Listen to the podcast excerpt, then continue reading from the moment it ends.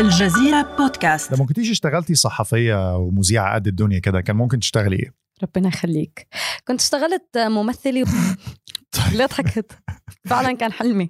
مش عارف مش مستبعدها. طب كان إيه؟ ممكن يكون رد فعل أهلك لو خطيبك مثلا كان كان- راقص لا كان خلينا نقول سباك أو نجار أو حاجة حرفة يعني. أكيد ما كانوا رح يكونوا راضيين أو مبسوطين بس حتى لو هن كانوا راضيين العالم ما كانت تركتهم بحالهم. تعرف أنا خريجة جامعة قد الدنيا. أوه، أوه، أوه. طب وهل آه، أنت شخصيا كان ممكن تعترضي إنك ترتبطي بحد؟ ابدا. مم. ابدا. ما بيعنيني الموضوع. الأسبوع اللي فات انتشر على تويتر في السعودية هاشتاج عامل النظافة. غرد عليه المئات دفاعا عن مهنة عمال النظافة بعد ما انتشر بعض الفيديوهات اللي بتتكلم عن المهنة دي بالتحديد بطريقة دونية. يمكن لو فكرنا شوي. مم. هل ممكن نعيش فعلا ببلاد ما فيها عمال نظافة ما فيها حرفيين handyman سباكين نجارين؟ هاي الأعمال لها أهمية كتير كبيرة بس نحن يمكن بنعاني من قلة احترامها. زي مثلا حارس العقار آه، البائع المتجول الحلاق آه، السواق الميكانيكي وغيرها. بعض الأحيان الناس بتشوف إن المهن المحترمة وأنا أنتم مش شايفيني بس أنا بعمل بإيديا air quotes على المحترمة. آه، شد خطين تحت المحترمة. هي فقط المهن اللي أصحابها ارتادوا ما يسمى بكليات القمة أو ما تسمى بكليات القمة. باش مهندس. باش مهندس. زي الطب والصيدلة والهندسة. في مصر مثلا دول أعلى ثلاث كليات محتاجة أعلى مجموع في الثانوية العامة عشان تقدر تدخلها. أكيد وفقط طلاب العلمي بيدخلوها. صحيح. ولا ينظر باحترام سواء على المستوى الاجتماعي أو طبقي معين كمان. من هم دون هذا المستوى؟ بينظر ليهم بتعالي وأحيانا بيحسوا هم نفسهم بالدونية وبيخجلوا من عملهم أو وضعهم الاجتماعي. زي عامل النظافة اللي اتشهرت قصته مؤخرا. الراجل ده رفض دخول صالون حلاقة عشان يستنى دوره خوفا من إن الناس اللي قاعدين جوه مستنيين يتأذوا أو بمعنى آخر يتقرفوا من لبس شغله. ورغم إننا عايشين في عالم مفتوح دلوقتي والمفروض إن كلنا بنحترم بعض وفي احترام للآخر وفي شجب للعنصرية لكن الحقيقة إن الواقع أبعد بكتير عن آه، العالم النظري ده. يعني كتير في أعماق أنفسهم بيشعروا بالخزي من هذه المهن وما بيفتخروش بيها وبيعتبروا اللي بيعملوا في هذه المهن فاشلين أو لوزرز يعني. صحيح يعني اللي ما صار مهندس أو دكتور أو صيدلاني أو ضابط لأنه كمان الضباط. من ضمن المهن المحترمة. ليهم احترام طبعا. آه بنقول عنه فاشل. هذا ما حصل بالثانوية العامة وبالتالي من اللوزرز. وما ننسى كمان أنه بالعالم العربي بالسينما وبالتلفزيون وبالأعمال الدرامية دائما في آه مشاهد بترسخ هي الفكرة. يعني دائما بنشوف صاحبة البيت عم بتهين الخادمة. حتى نسميها الخادمة. حتى الكلمة نفسها مم. آه، في ناس آه، حتى ما بتحترم سن عامل النظافة وبتقلل أدبها عليه وبتكب النفايات بأي مكان مع أنه واضح كتير وين سلة المهملات موجودة وكمان بنشوف أنه في استهزاء واستخفاف بالأشخاص اللي بيشتغلوا بالمهن البسيطة والحرفية مع أنه مثل ما حكينا كتير كتير مهمين لحياتنا ولنكون أساسا قادرين نعيش بمجتمعاتنا مثل ما نحن عايشين اليوم. أنا نبيل النشار. وأنا هبة قصوعة والنهاردة هنتكلم عن الطبقية والنظرة الدونية للآخر من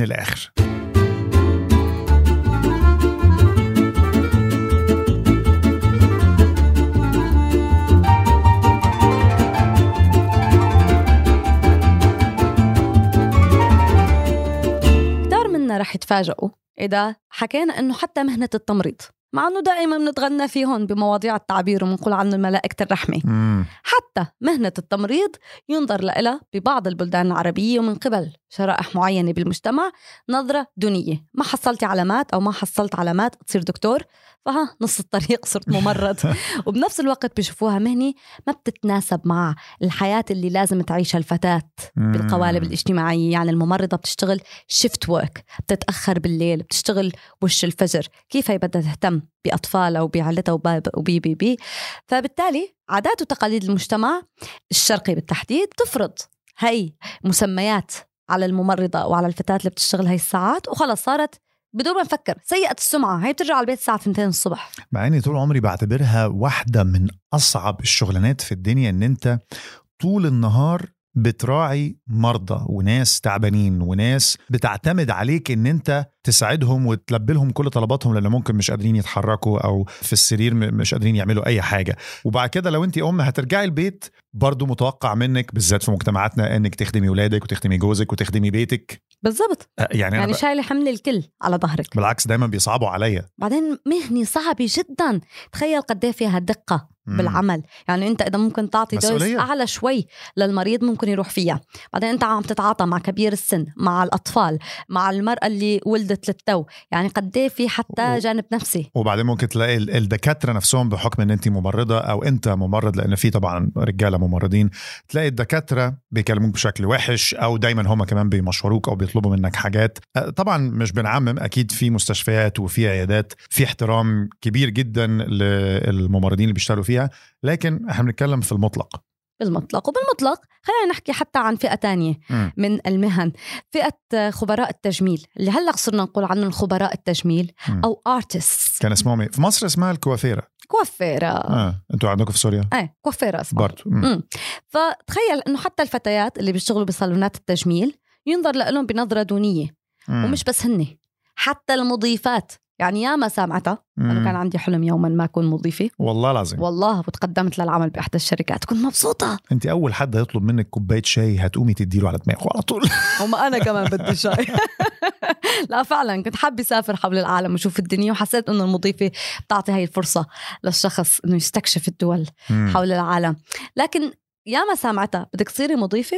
يعني قرصوني بس بالهواء. يعني دايما في تريقة على ال- الوظائف. لحتى الجرسوني شو فيها عيب يعني؟ إذا أنا بشتغل بمقهى ولا بمطعم. المهم إن في أمثلة كتير ويعني إحنا اديناكم بعضها لكن أنت أكيد في حياتك اليومية فكر في يومك كده الصبح من أول ما تصحى لغاية ما بتروح الشغل مين اللي بي السايس اللي بيخ... بيساعدك تركن العربية أو ال coffee boy زي ما بيسموه أو ال tea boy في بعض أماكن العمل. حتى كلمة boy امم واد. هو ممكن أو الواد بالعربي مم. اللي هو ممكن يكون راجل مش قد أبوك ممكن يكون أكبر من أبوك. صحيح. ومش دايما ممكن تكلمه باحترام ومش دايما تقول له شكرا أو أو أو. من الآثار السلبية لانتشار النظرة الدونية دي لأصحاب المهن والحرف اليدوية هو انتشار البطالة بشكل كبير في كتير من المجتمعات العربية. الشباب بيفضلوا البطالة وإن هم يقعدوا كده من غير شغل على إن هم يشتغلوا في إحدى هذه المهن اللي بيروها ببساطة مهينة. ما. تلاقش بيهم. يا لهوي الناس تقول علينا إيه؟ خاصة إذا كان خريج معهد متوسط ولا جامعة. يقول لك أنا درست وطلعت عيوني بالجامعة أربع سنين لأشتغل هيك مهنة. صحيح. وتلاقيهم آه، يعني يخجلوا من زملائهم أو أصدقائهم لو حد فيهم فعلا اشتغل شغلانة زي دي. لكن ما عندوش أي خجل إن هو يقعد على القهوة طول النهار مثلا. وياخد مصروفه من أبوه. ما فيش مشكلة. مم. لكن أشتغل بتاع أوبر مثلا سواق يا عيب الشوم. فضيحة. مم. طبعا مش إحنا اللي بنقول فضيحة. هم بيشوفوها أو في ناس بتشوفها إن هي فضيحة. صحيح. وليك بنشوف الأهل يمكن عم بيدفشوا بهالولاد. لشو؟ ليفوتوا على الجامعات. أنت بتحب الرسم ولا بتحب الغناء ولا أنت موهوب بالأعمال اليدوية؟ ما بيهمني. بدك تصير دكتور أو مهندس أو صيدلاني. صح. ما خصني. بابا طول عمره يقول لي طلع شهادة يا حبيبي الأول بعد كده روح اعمل اللي أنت عايزه. عايز تج... كان مثلا وأنا صغير كان عندي حلم أنت كان عندك حلم تبقي مضيفة أنا كان عندي حلم أبقى ممثل مم. وأبقى نجم سيما وأخش ال... أنا وياك صرنا هلا مولعينا بالسينما. لكن بابا كان دايما يقول لي إيه؟ يقول لي ماليش دعوة. عايز حبيبي تعمل اللي أنت عايز تطلع على القمر. مفيش مشكلة. روح الأول طلع شهادة. اطلع بمهندس ولا دكتور ولا كذا. ما طلعتش برضه مهندس ولا دكتور. ولا لا بس المهم يبقى معاك دي علشان ال... ال... في مجتمعاتنا دي ليها مقام معين. ولو مش معاك الناس هتشوفك زي ما قلنا فاشل لوزر حتى بسمع إنه بيقولوا لك حطها على الحيط. جيب لي الشهادة أيوة. حطها على الحيط. ما عملنا بيها إيه في الآخر؟ ما اتحطت على الحيط فعلا. وثمانية ألاف. طبعا عندك آه، تأثير الصور النمطية السلبية دي على سيكولوجية العاملين تأثير سلبي وصعب. دكتور محمد القحطاني أستاذ علم نفس بيقول إن الشخص بيصبح لديه تفكير غير عقلاني بسبب الصورة النمطية دي. المجتمع بيخلق صورة سلبية لهؤلاء الأشخاص اللي بيعملوا في المهن البسيطة زي ما قلنا الحداد عامل النظافة وغيرها.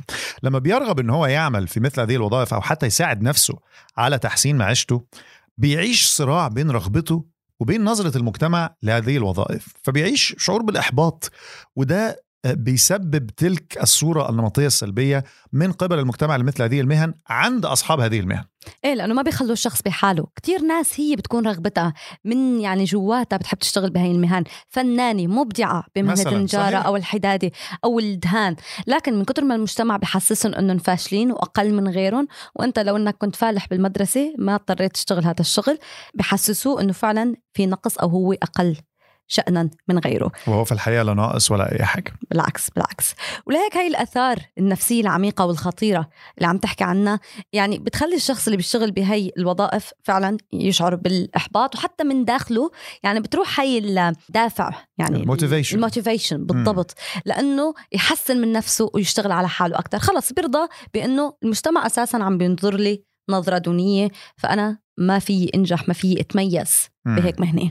وعنا ما ننسى كمان مجتمعاتنا العربية كتير بنعتمد على التقدير الآتي من الآخرين. ياما ناس صارت دكاترة ليه؟ مش لأنه هو حلمه يكون طبيب ويساعد الناس ويداوي المرضى لا مشان الناس تقول واو دكتور. صحيح في ناس كتير دخلت طب وهندسة ولا هي ليها أي علاقة بالطب والهندسة.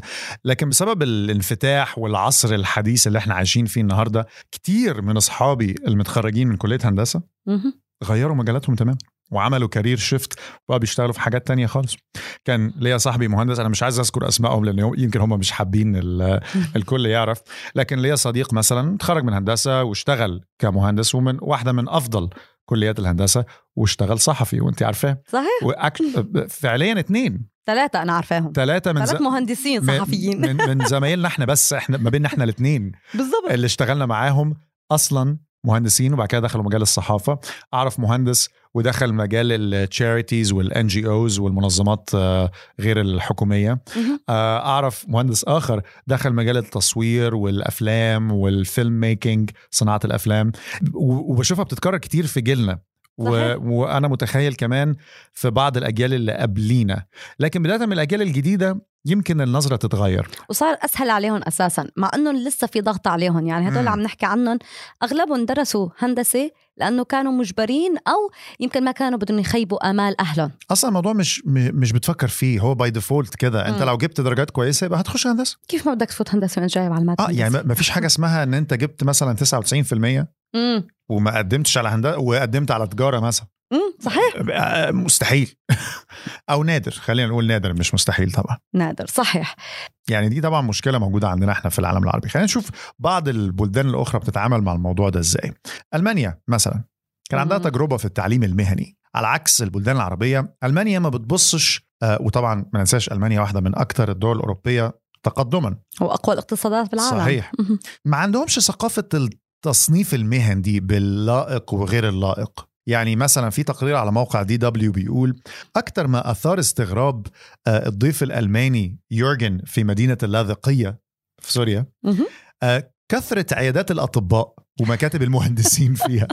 وعلق على ده بعد ما أخذ جولة في المدينة بيقول هنا يبدو لي أن جميع الناس يريدون أن يكونوا أطباء ومهندسين على حساب المهن الأخرى اللي لا تتطلب دراسة جامعية عالية. بالفعل يورجن يعني شاف أن ده بينطبق على معظم الشباب العربي عامة لكن الوضع تقريبا هو على العكس في ألمانيا. أكثر من 80% من الشباب بيتوجهوا للتعليم المهني. عندنا الأغلبية بيتوجهوا لثلاث جامعات بشكل صحيح. خاص. بره لا يلتحق بالجامعات أكثر من 15% من الشباب اللي بيتخرجوا من ثانوية عامة. بألمانيا. بألمانيا. نحن عنا بنبعت الشباب اللي عنا ليدرسوا طب وهندسة بألمانيا. صحيح. بس إيه إيه الفرق بقى؟ يعني ليه هم عندهم عادي إن معظم الناس تشتغل أو تدخل حاجات فيها تعليم مهني أو اللي هو دبلوم صنايع زي ما بيسميه عندنا في مصر. صنايع.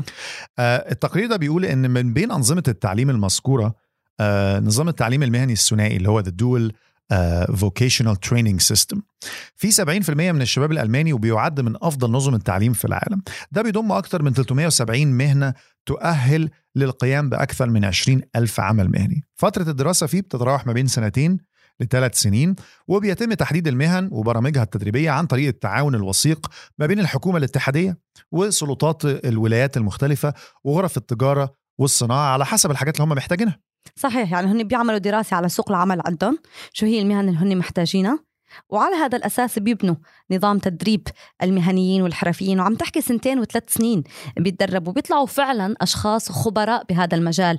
قادرين يمارسوا هاي المهنة مش مثل عنا بتتعلم بتقعد ولد عند الحداد سنة صح زمان. تتعلمها ابا عن جد و... بدك تلقط يعني. صحيح. آه ما في منهم دراسات منهم بيطلع فنانين طبعا. أكيد. لكن ده لا يمنع إن إحنا ممكن أبقى فنان وتعلمت من خبرة اللي سبقوني وفي نفس الوقت أبقى فاهم آه، العلم اللي ورا الحاجة اللي أنا بعملها دي. بالضبط. وال- وأحدث التقنيات وأحدث المكن والمكن ده بيشتغل إزاي وأقدر أوظفه إزاي عشان نطلع أحسن شغل. قد إيه في عنا مهندسين بحياتهم مش ماسكين عدة مش. شايلين ولا مفكين جهاز لكن هذا الشيء بينطبق على معظم الدراسات والكليات عندنا بالعالم العربي لأنه خريجينا للأسف بيتخرجوا ما عندهم خبرة عملية أبدا كله نظري احفظ بصم مم. بصم بصم بصم يعني صح آه، نظام تدريس معتمد فقط على التلقين. لكن بحسب التقرير المجتمعات العربية ممكن تستفيد من التجارب الأجنبية ومن تجربة ألمانيا بالتحديد. ولكن لازم نبدأ بشو؟ بأنه نغير نظرة الشباب العربي السلبية تجاه هي المهن. يعني نقول لهم ما فيها شيء. إذا أنت رحت على المعهد وتدربت لمنك تصير سباك أو كهربجي أو دهان أو نجار. ما هو مشكلة في إيه؟ هبة هو ما يقدرش يعمل كده دلوقتي. لأنه لو راح يشتغل واحدة من الشغلانات دي العائد المادي يعني حتى لو هو حابب ده وهيبقى فيه عائد معنوي بالنسبة له. العائد المادي سيء جدا. مش هيقدر إن هو يعيش بيه في نفس المستوى الاقتصادي اللي هو آه، متع... هسيبك حتى لو مش متعود عليه آه، في المستوى الاقتصادي اللي اي حد نفسه إنه يعيش فيه. صحيح. المردود المادي كتير يعني خجول. بالظبط. بنفس الوقت في الستاتس. يعني أنت عندك سوق العمل نفسه مم. آه، في البلدان العربية بيعاني من عدم توافق من مخرجاته مع متطلباته. منخرج آلاف المهندسين والمحاميين والأطباء وبيكون بالبلد كلها في عشر مستشفيات. مثلا. و- والنتيجة بالتالي إيه؟ أنا ركبت قبل كده مع سواقين أوبر ومع سواقين آه، تاكسي آه، خريجين هندسة ومع ومعاهم شهادات من كليات آه، قمة. بس هدول الحلو فيهم إنه مش مستحيين إنهم يشتغلوا سواقين تاكسي. مستح- برافو عليهم. مستحيين طبعا. ولو سألتيه وحكى لك مش مش شرط ان إن هو هيقول لك الحقيقة أو يقول لك أنا معايا شهادة على فكرة بس أنا. مضطر أشتغل سواق تاكسي آه يعني مش مش سهلة مش سهلة عليهم سهلة. إن هم يقولوها لأنه بنرجع للمجتمع اللي ما بيعطيهم حقهم من الاحترام والتقدير وما في عنا هاي النظرة والثقافة إنه أنت آه، أهميتك كشخص مش مرتبطة بالحرف المكتوب قبل اسمك هي هي. الدال. في حين إن بره مثلا. آه، لو ركبتي مع أي سواق آه، تاكسي أو أوبر أو ايا كان في أوروبا أو في أمريكا أو في أستراليا أو يعني أي واحدة من الدول اللي ما عندهمش نفس ال- النظرة الدونية دي هتلاقي معظم سواقين الأوبر أصلا طلاب آه، في الجامعة صحيح وممكن يكونوا بيدرسوا هندسة أو طب أو أي مجال أو بخلصوا جامعتهم. أو حد مخلص جامعة وممكن تلاقيه بيعمل masters أو بيعمل دكتوراه. وعادي بيشتغل أوبر مثلا يومين ثلاثة في الأسبوع يجيب آه، مردود أعلى لا حد بيعتبرها مهينة ولا عيلته بتتأثر إن هو بيعمل كده ولا بتعتبر فضيحة؟ بالعكس. أنا طلعت مرة مع سائق تاكسي قال لي إنه هو high school teacher مدرس ثانوي. قلت له ليه عم تشتغل سائق اوبر طالما أنت مردودك المادي ودخلك يعني منك بحاجة لشغل تاني بعد الظهر. قال لي لا. أنا ما بدي to lose touch بدي ضلني عم بتعاطى مع الناس. إني سوق سيارة الأجرة بتخليني كل يوم شوف ناس أشكال ألوان اسمع همومهم يفتحوا لي قلبهم نتناقش بمواضيع كتيرة. أنا كل نهار محبوس مع أولاد عمرهم 16 17 سنة بجننوني. يعني هو حبا في مهنة السواقة وان هو بيقابل ناس. بالضبط بده يتعرف على ناس. بس مهم نرجع للسؤال ال- اللي دلوقتي عايزين نسأله. ليه بتهمنا المكانة الاجتماعية في العالم العربي بالشكل ده؟ رح نحكي عن الموضوع بس بعد الفاصل. يلا بينا.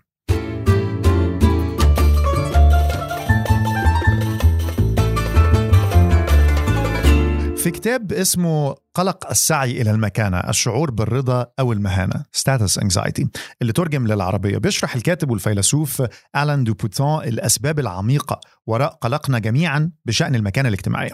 الحقيقة أنه منذ قديم الأزل لم تساوي المجتمعات ولا الأعراف ولا التقاليد بين الناس في المكانة الاجتماعية. كان في دايما أحرار وعبيد أغنياء وفقراء ملاك وأجراء. حتى وصلنا في عصرنا الحالي إلى ناجحين وفاشلين بحسب بوتون. تغيرت على مدار الزمن الطريقة اللي بيقسم الناس عن طريقها بعضهم بعضا على درجات السلم الاجتماعي. تلك التي تحدد من الذي يستحق أكبر قدر من الاحترام والاهتمام والحب والإعجاب. ربما لم يسبب التقسيم ده قلق كبير أو ألم للناس زمان. رغم إن كان بينطوي عليه من ظلم وانعدام مساواه و و إذا كانوا بيؤمنوا إن هذا التفاوت قدر إلهي لا مفر منه. آه. بالظبط طبيعة الأمور آه أو إنه توزيع للحظوظ في الدنيا وكل واحد راضي باللي ربنا قسمه له خارج تماما عن إرادتهم وعن سيطرتهم أنت اتولدت فلاح مع أهلك فلاحين طول عمرهم من. قديم الأزل خلاص آه، ما يعني ما عندكش اعتراض راضي بتعيش مثل أبوك وجدك و و و قابل آه، فده كان بيريحهم شوية من عناء القلق بشأن المكانة الاجتماعية لكن القلق ده بدأ في الظهور مع الثورة الصناعية والتقدم المادي والتقدم المادي اللي حققته البشرية في القرون الأخيرة ده كل ده على فكرة كلام بوتون ونظريته لكن آه، هي نظرية معقولة إن. كل اللي بيحصل ده النهارده لأن أصبح في انفتاح وأصبح باستطاعة أي حد على. على الأقل نظريا. إنه يتحرك في الطبقة الاجتماعية دي ومفيش حاجة تربطه ومرة تانية أنا بستخدم air quotes باللي اتقسم عليه أو بالقدر اللي اتقسم له. صحيح. صحيح وخاصة إنه صرنا كتير نشوف أمثلة ناجحة ل self made business people. يعني في ناس كتير عم تعمل ثروات طائلة وهي عصاميين. يعني هن. بدأوا من الصفر واخترقوا هذا السلم الاجتماعي. لكن اليوم لما عم نقول إنه هاي الخدمات ما ضلت هيك يعني حكر على قلة قليلة من المحظوظين اللي اتولدوا وفيه ببقهم ملعقة من ذهب كل شيء صار بمتناول الجميع. صار في شرط واحد فقط الجدارة. يعني مم. قد إيه أنت كشخص كفرد بالمجتمع عندك قدرة على الإنجاز والتفوق والنجاح ولهيك صرنا لما نكون بمجتمعات من المفترض إنها عم بتقدم فرص متساوية للكل هذا التغيير آه، الوحيد اللي عم نشوفه اليوم هو إنه الحصول على أعلى مراتب التقدير والاحترام والحب والإعجاب. من قبل المجتمع صار مرتبط فقط بقد إيه أنت عندك إنجازات. قد إيه تفوقت بمجال معين وقد إيه عندك دخل مرتفع. أنت الفلوس. طبعا. آه آه. ال- المال مازال جزء كبير من أكيد. المعادلة دي. صحيح. لكن مش بالضرورة يكون مال يعني موروث. أنت فقط كونك ابن عائلة أيوة. غنية. مم. لا لا لا. المال اللي أنت حققته اللي أنت اشتغلت عليه. أنت لهلوب عملت business وعملت مصاري وثروة. آه، كتير حلوة. لهلوبه استخدمتها صح؟ مظبوط.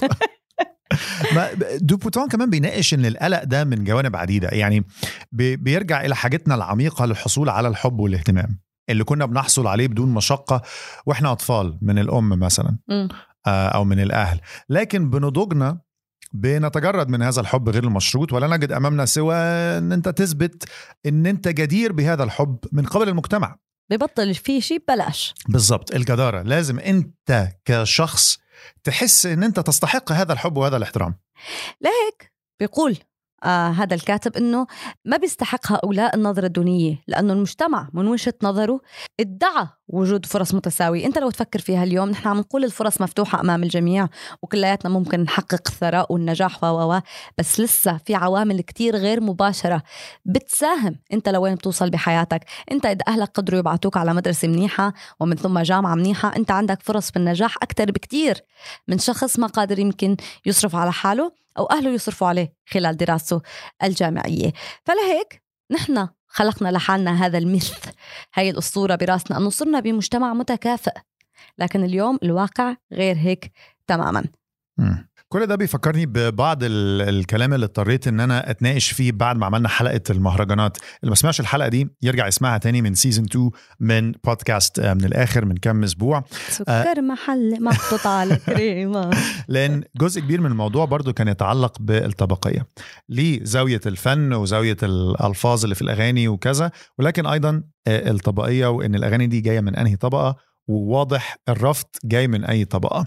ومن الحاجات اللي اتناقشنا فيها إنه للأسف ده أصبح مرض اجتماعي بيفرض على الغلبان إنه يكلم البني آدم اللي هو أحيانا زي ما قلنا قد ولاده كظابط أو يعني يتعامل معاه بمستوى من الوقار والتبجيل والاحترام. لم يستحقه ابن البيه ولا له أي لازمة غير إنها تحسسه بتفوقه على الغلبان. اللي بمنتهى البساطة الدنيا ما ادتهوش نفس الفرص المتوفرة لابن البيه منذ ولادته تماما كاليانصيب. It's like the lottery. انت صحيح. وحظك. يعني الموضوع حظ مش أكتر. ولهيك اليوم بدنا نسأل هل يا ترى انت مستعد تخلي ابنك أو بنتك يلحقوا طموحهم؟ وحتى لو كنت قادر تدخلهم جامعات وتدخلهم هندسات ممكن تسمح لهم يشتغلوا بحرفة أو مهنة يدوية فقط لأنه هن رح يكونوا مبدعين ومبسوطين أكثر إذا اشتغلوا فيها؟ وهل أنت لو ركزت في طريقتك وأسلوب تعاملك مع الناس اللي حواليك اللي من أصحاب هذه المهن هل بتعاملهم بطريقة مختلفة؟ هل بتقبلهم أو ولا بتحس إن أنت فعلا في فوقية حتى لو أنت مش قصدها مجرد إن أنت تربيت هو ده الموروث المجتمعي والثقافي اللي حواليك إنك تحس عشان أنت معاك شهادة وهو أو هي معهاش آه، يبقى أنت أحسن منهم نوعا ما أو أنت تستحق احترام وتقدير أكثر منه أو منها. وبهيك يا نبيل بنكون جبنا موضوع النظرة الدونية بمجتمعاتنا العربية لبعض المهن من الآخر. استنونا الأسبوع الجاي في حلقة جديدة من بودكاست من الآخر.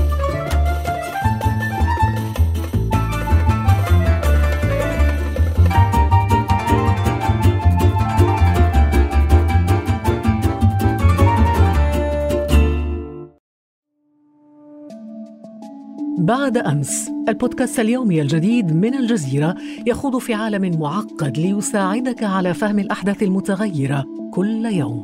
دائما ممتع. دائما راهن. دائما هناك.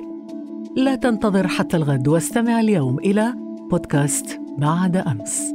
معي أنا خديجة بن جنة.